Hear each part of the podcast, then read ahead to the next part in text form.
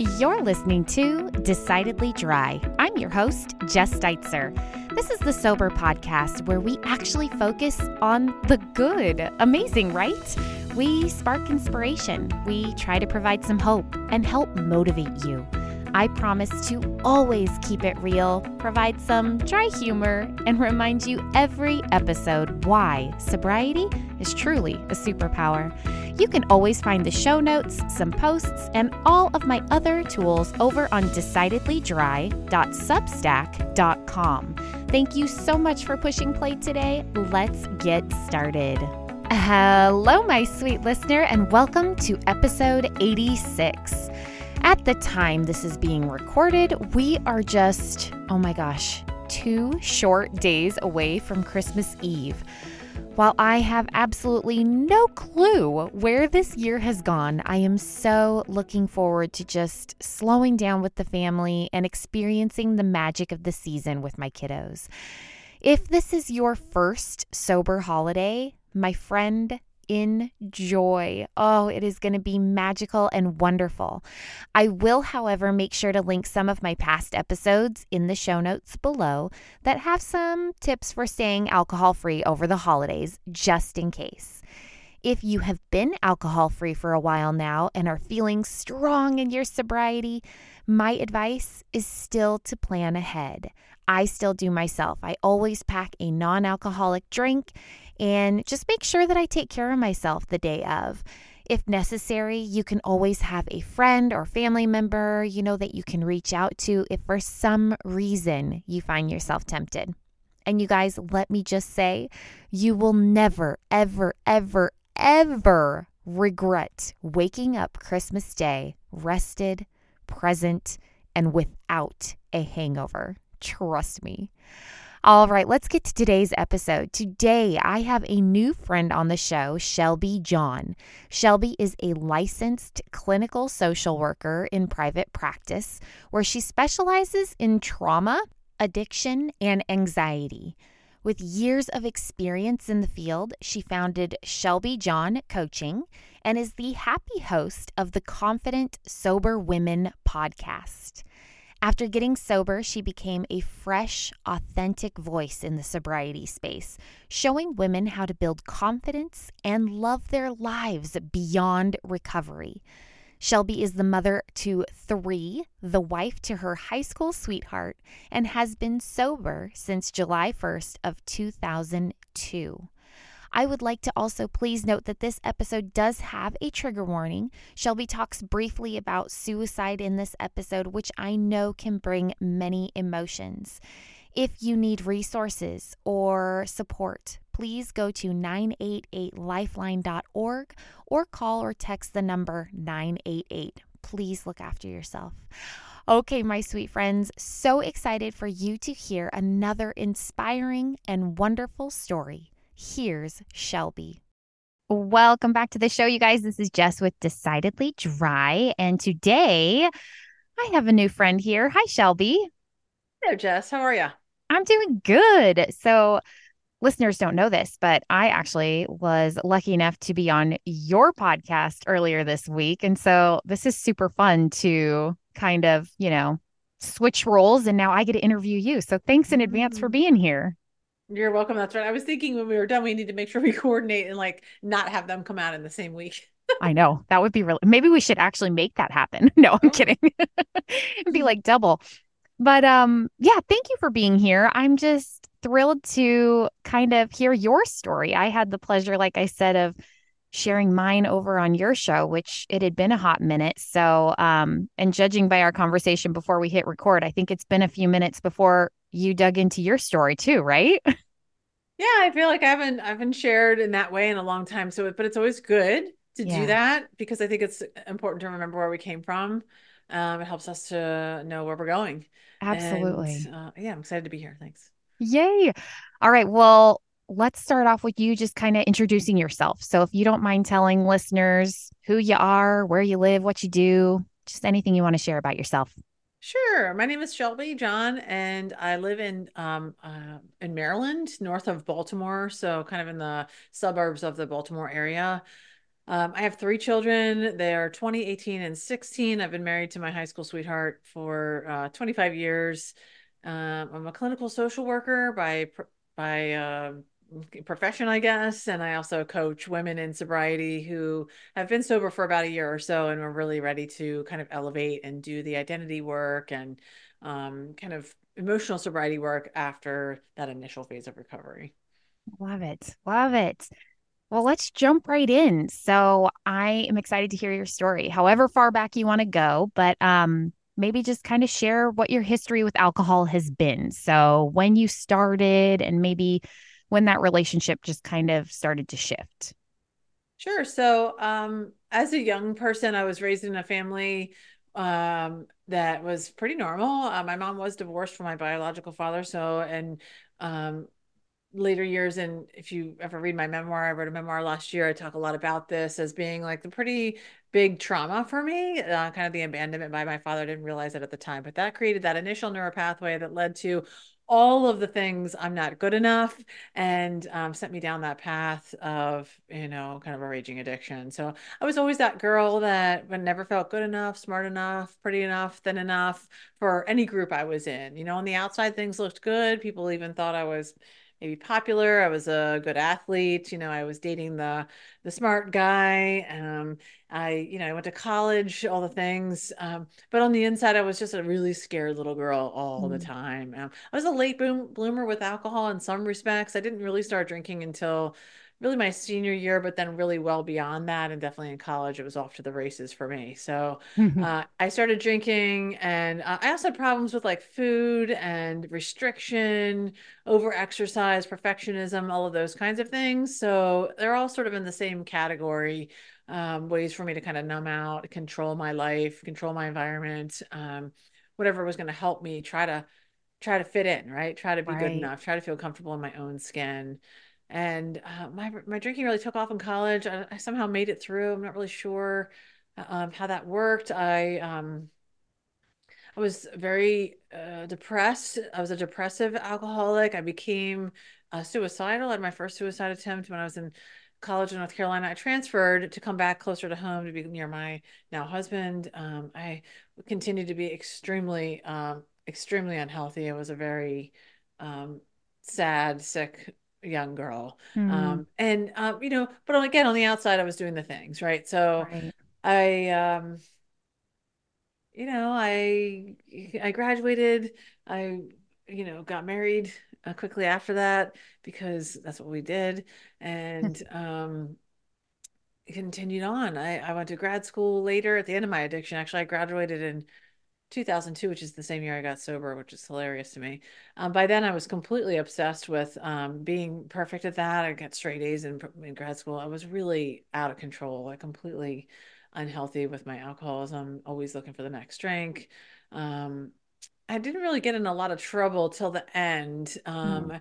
I did have a second suicide attempt the year before I got sober, which was just um, pretty eye opening, I think, for a lot of people because nobody really knew about the first one that was very private. And so this time it was extremely public about something that was going on. We had been in counseling before, but you know, therapy only works if you tell the truth. So yeah, that was, um, I would say less than helpful at the time because when he called the therapist to say, you know, she's in the hospital. I think it was pretty shocked.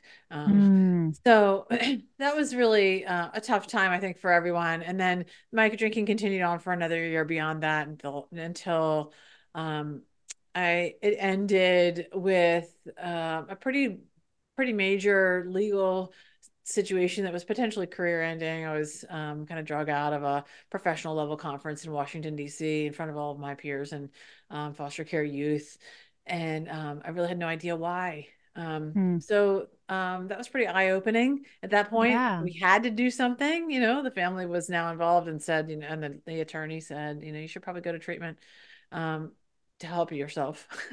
Yeah. so, you know, so that's what I did. I got sober kind of a long time ago. And so there was really only uh, rehab and AA. You know, those kind of the options that we had. Um, and that was fine for me. I, I wasn't like the kind of girl who was like, oh, yeah, I have a problem. Like, let's, let's um let's do something about this. That that wasn't my story at all. I was never interested in um yeah. not drinking. I was not uh I was a drink or die. Uh, if I drink I'm going to die kind of girl. Um, so I went to rehab, which was really helpful for me, got me out of my environment. Um, I got sober. I worked a program of Alcoholics Anonymous for a long time, very pretty aggressively. Um, it took me a long time to really commit to being and what I am and who I am. I kind of walked through 18 months of that saying, you know, I don't really belong here. You know, I don't really have a problem. But all of the good people there continuously told me, um, you know, just keep coming back, you know, yeah, we're, we're sure. here for you. And, um, you know, I did the work. I, I, I did what they told me because I was too scared not to. Right. And it really did work for me. You know, I started to restore my relationships. Um, I started to uh, change a little bit in myself. But the biggest problem for me, uh, at least in my view, uh, was just the way I viewed myself. So my negative thinking patterns were um, really the most glaring uh, problem of my life. So I just lacked any kind of esteem. I really felt that I was kind of like no better than the dirt on the ground. Mm. You know, that's Hmm. what I believed about myself. And so um, I had to work tirelessly on identifying what those patterns were, doing the therapy that it was necessary to heal the past trauma work, and then really stepping into other modalities with time that helped me to build that confidence and um, understand how I could find my voice in relationships, particularly because I didn't know how to speak up for myself. I used to have conversations with my husband, you know, in my head. I Hmm. didn't know how to to say, you know, what I liked, or I don't want to eat at that restaurant, or no, I don't like the way you speak to me like that. You know, I couldn't I couldn't do that um, really at all. And so it took uh, really strong recovery effort as well as a community of women in recovery around me to help me learn um, how to do that. And uh, that's to me that is the the most life-giving and um, transformative work when it comes to recovery. And that's exactly where i love to meet women now today is in that sort of one to five year range because we really begin to wake up. You know early sobriety Mhm. is a special needs time. It has its own kind of special challenges. For me i really had to relearn everything. I didn't know how to feed myself properly I didn't know how to like brush my teeth twice a day, only work out a little bit at a time. I just had to relearn how to do life in a healthy way um, but then beyond that, it was really that you know that confidence and emotional sobriety piece, which um, which takes a different kind of work. And so today, um, my life is obviously a million times different than that. I got sober uh, when I was six months sober. I had my first baby. Um, 18 months after that, I had my second baby, and I had the third one two years later. So I had three kids in four years. So I did I did sobriety just a little bit backwards. I don't recommend that, but that's how it happened for me. Um, so I had to kind of backtrack because I was so focused on being a mommy and these I had these three babies, and it was a wonderful blessing. But I had some of my um, growth was stunted because of that. So at four years sober, I had my first what I call sober bottom, where I really felt like I was kind of kind of back at the end you know i was Hmm. i was sort of in that desperation place. I was really feeling lost and lonely and sad. I didn't really want to drink about it but i just didn't really want to um i didn't know what to do. And so you know i reached back out to my network and said you know hey i think i need some help and they were right there for me and uh, we carried on. So uh, today, my those same kids are 20, 18, and 16. Uh, two of them are in college. One's a sophomore in high school. I'm still married to that man. And um, you know, we're just doing life on life's terms every single day. It's I wouldn't say that it's um easy or or magical. I mean, I, I we're incredibly grateful. Uh, we are blessed beyond belief. I have a God of my understanding that I believe in that's a part of our life on a regular basis. I have um, family and friends, everyone's healthy, you know, but just life keeps happening, you know. Yeah. Three weeks ago, our water heater flooded our basement. You know, we've had to work with vendors and um, it's Christmas and now I have to move everything out of my basement while they come on Tuesday. I also work in this office right here, uh, which is in my basement. So I'm like, well, how am I supposed to see my clients? So, you know, like it, this, Yeah. it's just a lot of upheaval. Uh, they're going to be coming home from school on Monday, but you know, we just kind of, I just kind of, t- when these times come, I just sort of tone it down into into one day at a time for sure. Yeah. I'm just like, you know what? Somebody who asked me something about uh, an event. I just got a text message earlier today about an event that I think is on Tuesday, Wednesday, or something next week, and she was asking about like rides or whatever, and I was like, girl, I cool. I yes, I'm in for driving. Um, what time are we meeting? I I barely even remembered we were doing this next week because I'm literally just right here on Friday. So yeah, um, you know, some stages are like that, and other other stages it seems a little bit smoother. But I think in general, for most of us, maybe you can relate.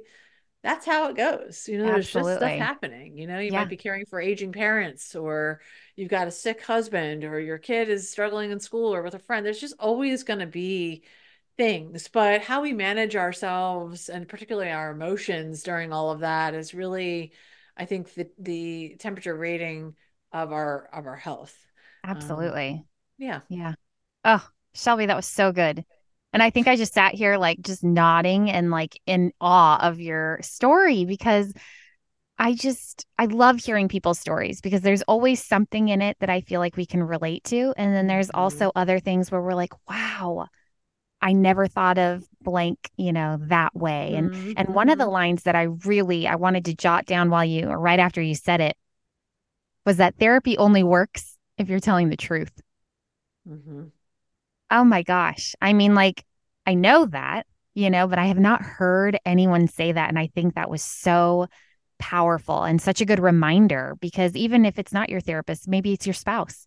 Kind of like what you were saying. If I'm not communicating honestly, right, right they don't know you know if you, if you don't speak i work with a, a lot of women uh, in my practice who who tend to come in with like you know my husband isn't doing this and he doesn't understand me or this that or whatever the challenge is. And a lot of times the things that we tackle are you know did you really let him know what you need?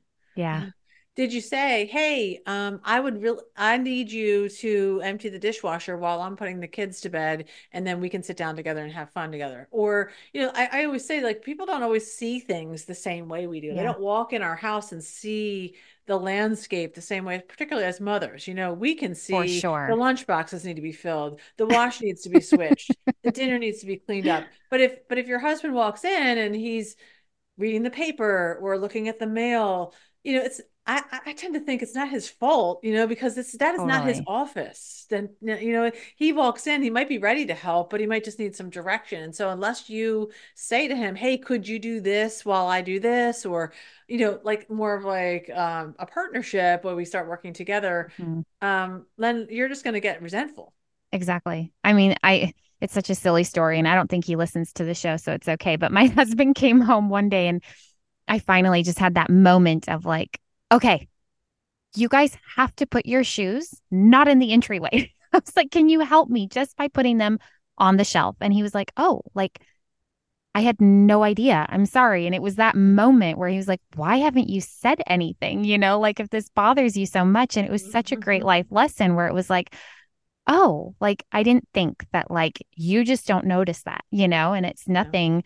It's not, you know, that you're a bad person. You just didn't know that that was frustrating to me. So, Mm-mm. actually verbally letting it doesn't have to be your spouse, but anyone. Like right. sometimes they just don't know, you know. So I think most times they don't know. Most times, we're only Correct. looking at the lens. We're only looking at life through our own lens. Exactly. You know, we're also different. Our personalities are different. Certain things are bothersome to us.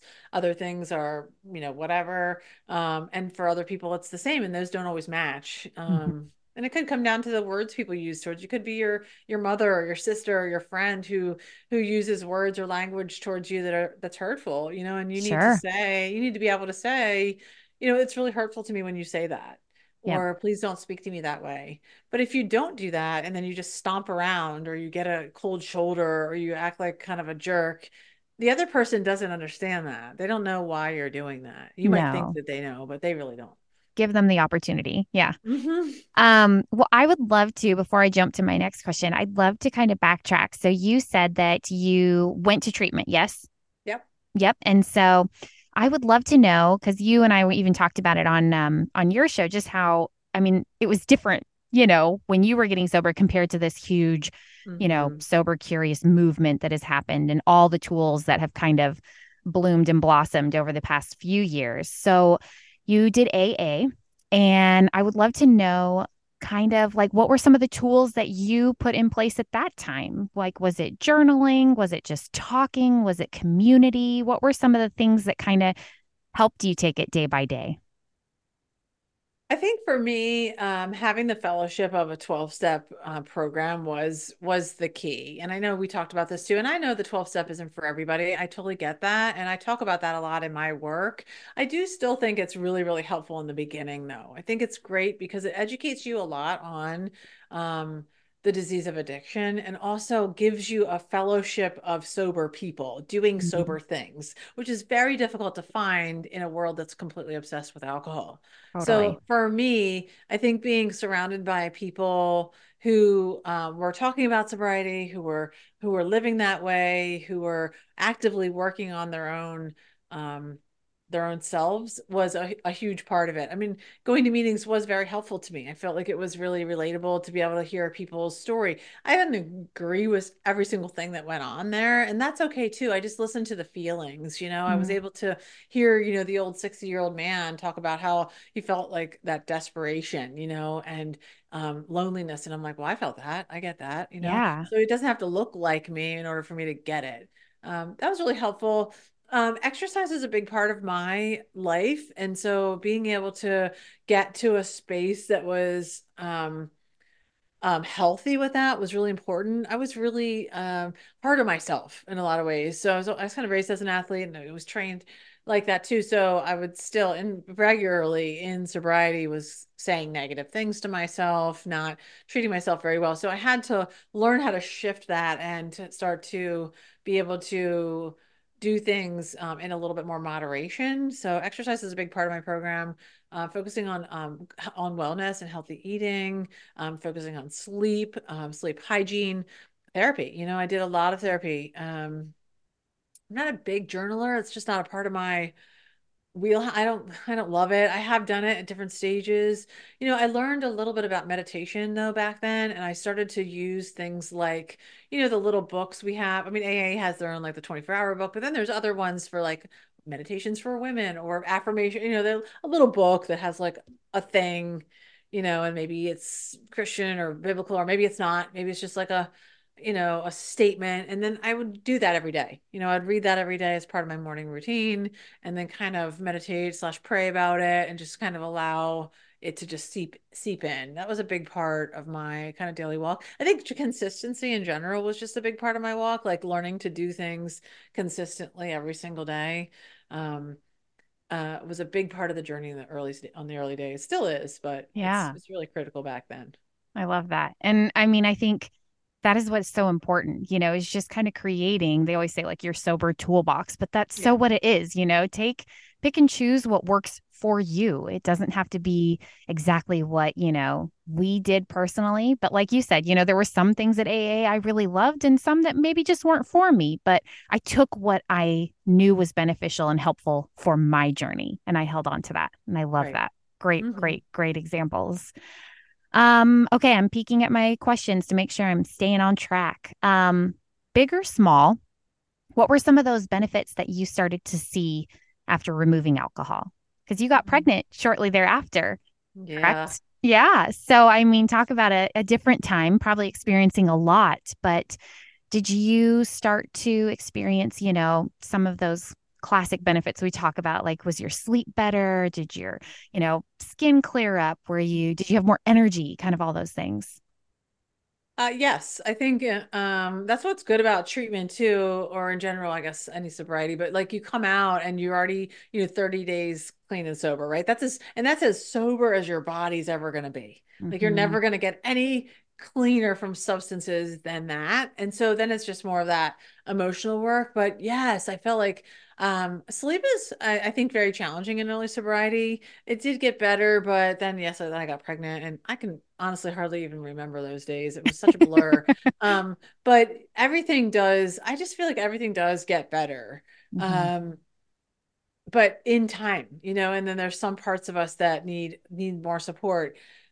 I think socially, um, it was an interesting time. You know, my husband chose to not drink, cho- chose not to drink as well with in support of me, and uh, he doesn't have a problem with alcohol, but he made that decision, which was really helpful.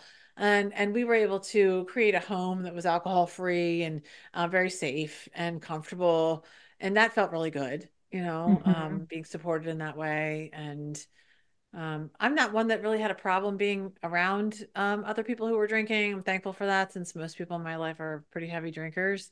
Um, and so I, I didn't have to like restrict my access to to going to places or um, you know holidays and stuff. But I did notice I I was more sensitive to um, people's behaviors, and so you know I just learned that I don't I don't um stay past like 10 o'clock most places, you know, or nine, you know. Yeah. Um, and I usually had, especially in the beginning, I always had a plan, you know, like if I need to drive myself or I would have, you know, people I could call or, you know, step outside or whatever if I needed to. But um, yeah, I think I I think things just generally do get better. I remember yeah. at one point, I think it was my mom or somebody somebody in my life said, "Wow, you um you're really smiling a lot."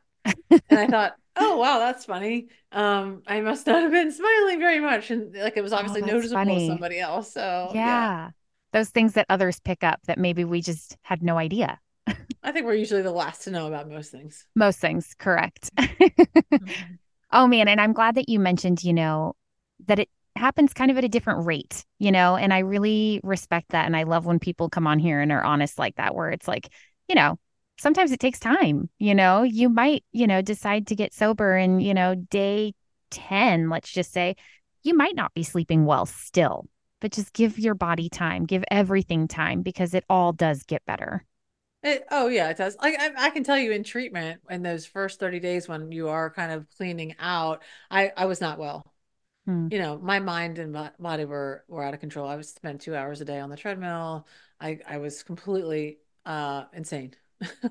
you know, and I think it was just detox and sure. the brain and body sort of recalibrating. I mean, our body is designed to completely heal itself, but you know, that was happening and and then it's sort of this like, I don't know what's going on, um, crazy, kind of agitated on edge feeling. So for sure for those days it was a lot. But uh, then after that, like I said, you sort of settle in and that's that's as sober as you're ever gonna get. Yeah, absolutely. Mm-hmm. Well, we talked about kind of all those benefits that you started seeing eventually and all the things that kind of came about, but I would love to know kind of current time or recently, whatever you want to share, but like what are some of the big things in your life that have been made possible because of that one decision to remove alcohol? Like whether they be accomplishments or jobs or or just anything any milestones anything you'd like to share Sure. Well, as a, as a person who was uh, more of like a, a depressive kind of style drinker, uh, I never expected to live to be 30. You know, mm. I just didn't expect that to be my story. And so um, obviously I'm well past that now. And uh, so that I think is, you know, just and and I try to remind myself that on a regular basis. Like if I'm having a hard time or I start to feel myself slip into that a little bit of that self-centeredness or kind of pity party, which let's face it, does happen at times, I quickly say, you know, I never really expected to be here. So, you know, I'm going to do what I need to do, or I'm just going to just focus on gratitude. Um, so for me, that's obviously a big a big thing and because of that then everything else trickled down right? Then i was able to have a family. Um, i was able to i was able to I, I, don't know if save my marriage is the right word but maybe he would say so. Um, but, but there was a lot that was going on. I mean i'm pretty yeah. sure he was kind of like at the end of his rope too and like would have probably been fine with just being like well this is not worth it but um he hung in there and you know we all know this too from the research that the whole entire family or the system is all sick right so that's not the identified patient is obviously um the alcoholic or addict but but everyone else around you is also kind of in a sickness too you know whether it's denial and enabling all of these things and so you know i was i'm grateful that he was able to step into that role of healing with me um, mm-hmm. and really mm-hmm. take that journey together. And um, we've done that many times now throughout the last 25 years because ages and stages, right? Like certain times we need extra support and extra help. And um, I'm really, I'm really grateful for that. Um, Absolutely. Yeah. And then, of course, I was able to just um, be a mom, you know, a present mom. I mean, I, my kids never saw me drink, so I'm really thankful for that. And, um, you know, I was able to work and then stay home with them for six years and then build a practice slowly but surely as they got a little bit older. And, uh, you know, since there, it's just been like off to the races, right? I, I do believe that the world is our oyster most of the time when we really do decide to put the effort and the consistency behind what it is we say we want, um, we we can we can work towards it. Um, mm-hmm. You know, I, I've done a lot of really fun things. I've I've run five marathons. I I wrote a book last year. I started a podcast. I, yeah. you know, I have a, a, a, business and I've gotten to travel and do business things, um, events. I did a TEDx talk this past year. And so lots of fun, um, fun, exciting things because to me, it's amazing what can go on in one lifetime, you know? Absolutely. Um, it's amazing what we can do. Those are big ones. You saved some pretty big ones towards the end too. Five marathons. Oh, that was earlier. I okay. that was a long time still, ago. Still, still, that's a big deal. yeah, that was fun. And, I had a fun oh. time with that. I'm done with that now. I love it. I love it. Check that box, right? well, that's amazing. And and I mean that is like the second part of my favorite or my second favorite part of these chats is just, you know, is hearing the story because our stories are so important and then looking at all of the good. I mean, just giving the listener hope, you know, and mm-hmm. an opportunity to say, wow, like I could do that. I could do that, you know, I could make this change today or continue this change and I could really accomplish something pretty remarkable. So I love when my guests come and just share what they've done. And I mean, let's face it, being a mom or just working on being happy, those are huge too. You know, you don't need to go out and run the marathons if no. that's not you. You know, just no. choosing to wake up alcohol free every day. Like, talk about a huge accomplishment. Needs, yeah we all need to find what feels good to us you know and and even like living out loud you know we ha- we're all in this recover out loud and you know tell your story like i i love all that stuff. I'm fully immersed in that world now. I was not for many years because i grew up in aa and it's anonymous and like i was really i had a complex around that and it took me a while to kind of break free and be able to be like you know what? No i'm allowed to do that. But not everybody wants to tell their story publicly.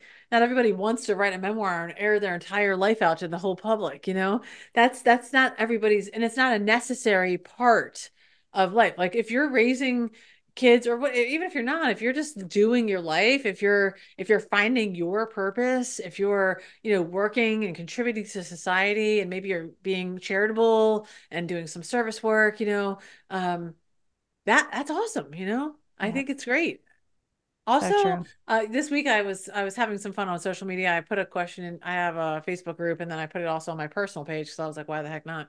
Um, and I said, like, tell me what's the best thing um, about being a living a sober lifestyle. And yeah. I got, especially my personal page, I don't even know how many. I mean, so many people commented, and really? it was so fun because uh, it was all women, and yeah. uh, I mean, most, so many of them were like, "My kids, I'm present for my kids. Uh, mm-hmm. Uh, my kids have never seen me drink, or I'm a better mom, or you know, uh, the freedom that kept coming up. Freedom. Sure, um, sure. I I can remember things. I I have choices today, and I just was delighting in all of these incredible positive responses about what it's like to what the benefits of yeah. of living an alcohol free lifestyle.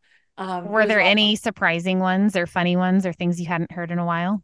Um, oh gosh, put you on the spot. Sorry. yeah, I don't, I don't know if anything specifically stood out. A lot of people like the surprising or things that I forget about because it's been so long, or just like um not remembering what you were doing. I was a blackout drinker, so yeah. um I can relate to it, but I just don't think about it very often. So when sure. they said, you know, remembering what I did last night, you know, or not having to look at my text messages or or you know, ask other people like what went on. I was like, oh, I remember that. Like there was no text messages when I got sober, but it right. was not a good scene. Oh my goodness. I might have to try that. I might steal that idea and see if uh if I get some fun answers too, or just I bet it was kind of just fun seeing yeah. that that list come in. Well, not hey, that, that people are experiencing also, it. and it was also just wonderful to see because I'm friends with maybe you are too just through business or whatever so many people on facebook because that's where my community is yeah. so i don't but i don't always know all of these women or who's really sober or not because i don't I, I don't spend that much time investigating it so now i'm like look at all these people who responded like 20 30 however many there are these are all sober women right here on my facebook page that i can right. now like connect with yeah and i don't know about you but i mean when i decided to get sober I didn't think anybody else was a non drinker. I knew of maybe like one person out of my group, and that was it. Mm-hmm. And so to be in a place now where it's like there's so many making this decision just to mm-hmm. to live alcohol free, it's pretty beautiful. Mm-hmm. Yep, I agree.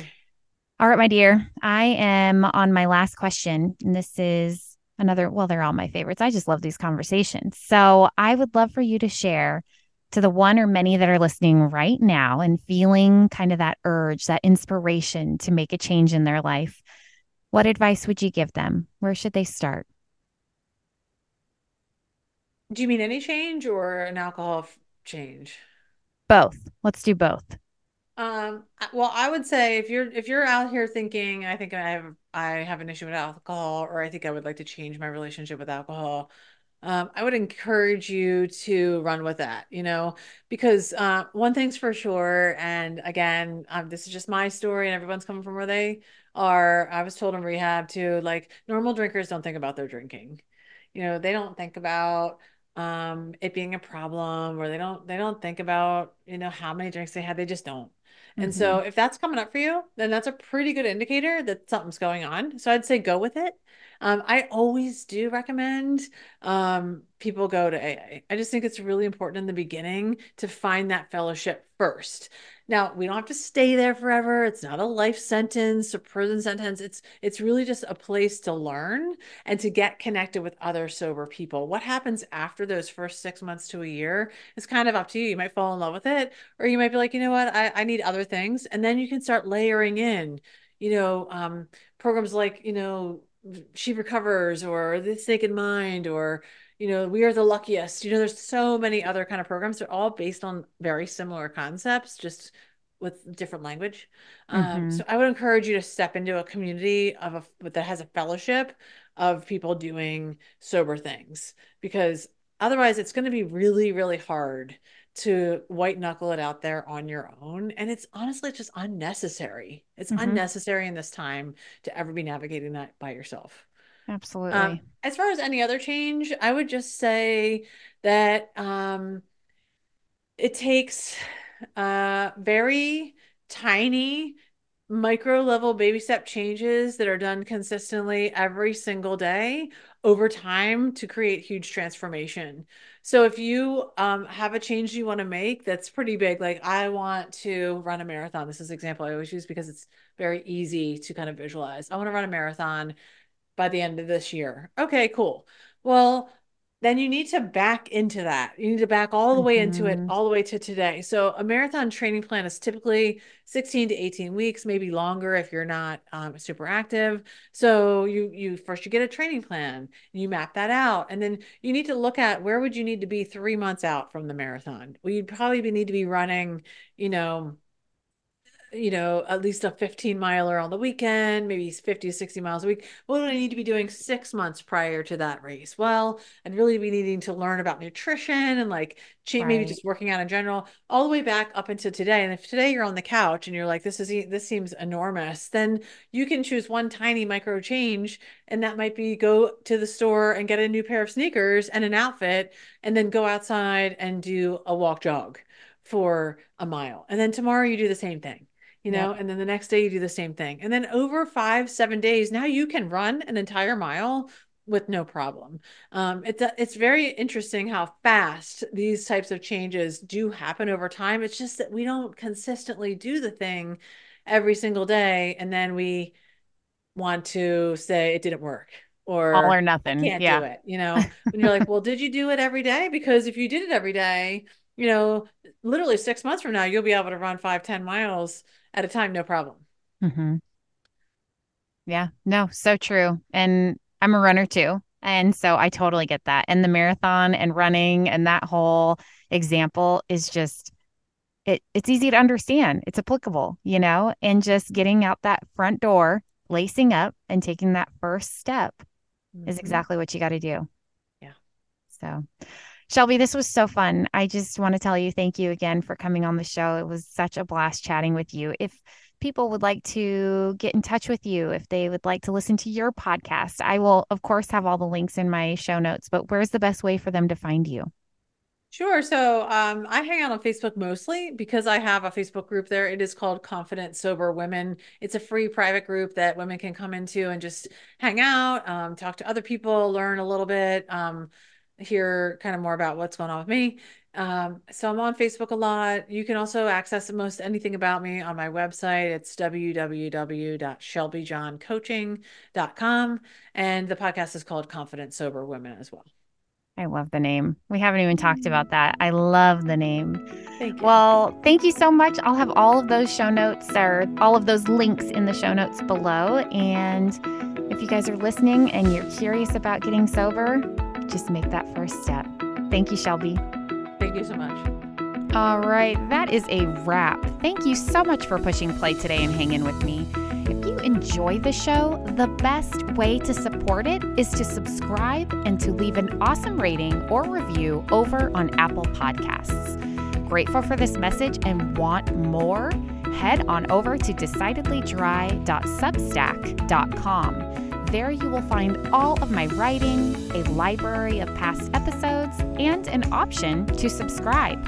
That gives you access to many, many more tools for not only your sober journey, but for all areas of your amazing life.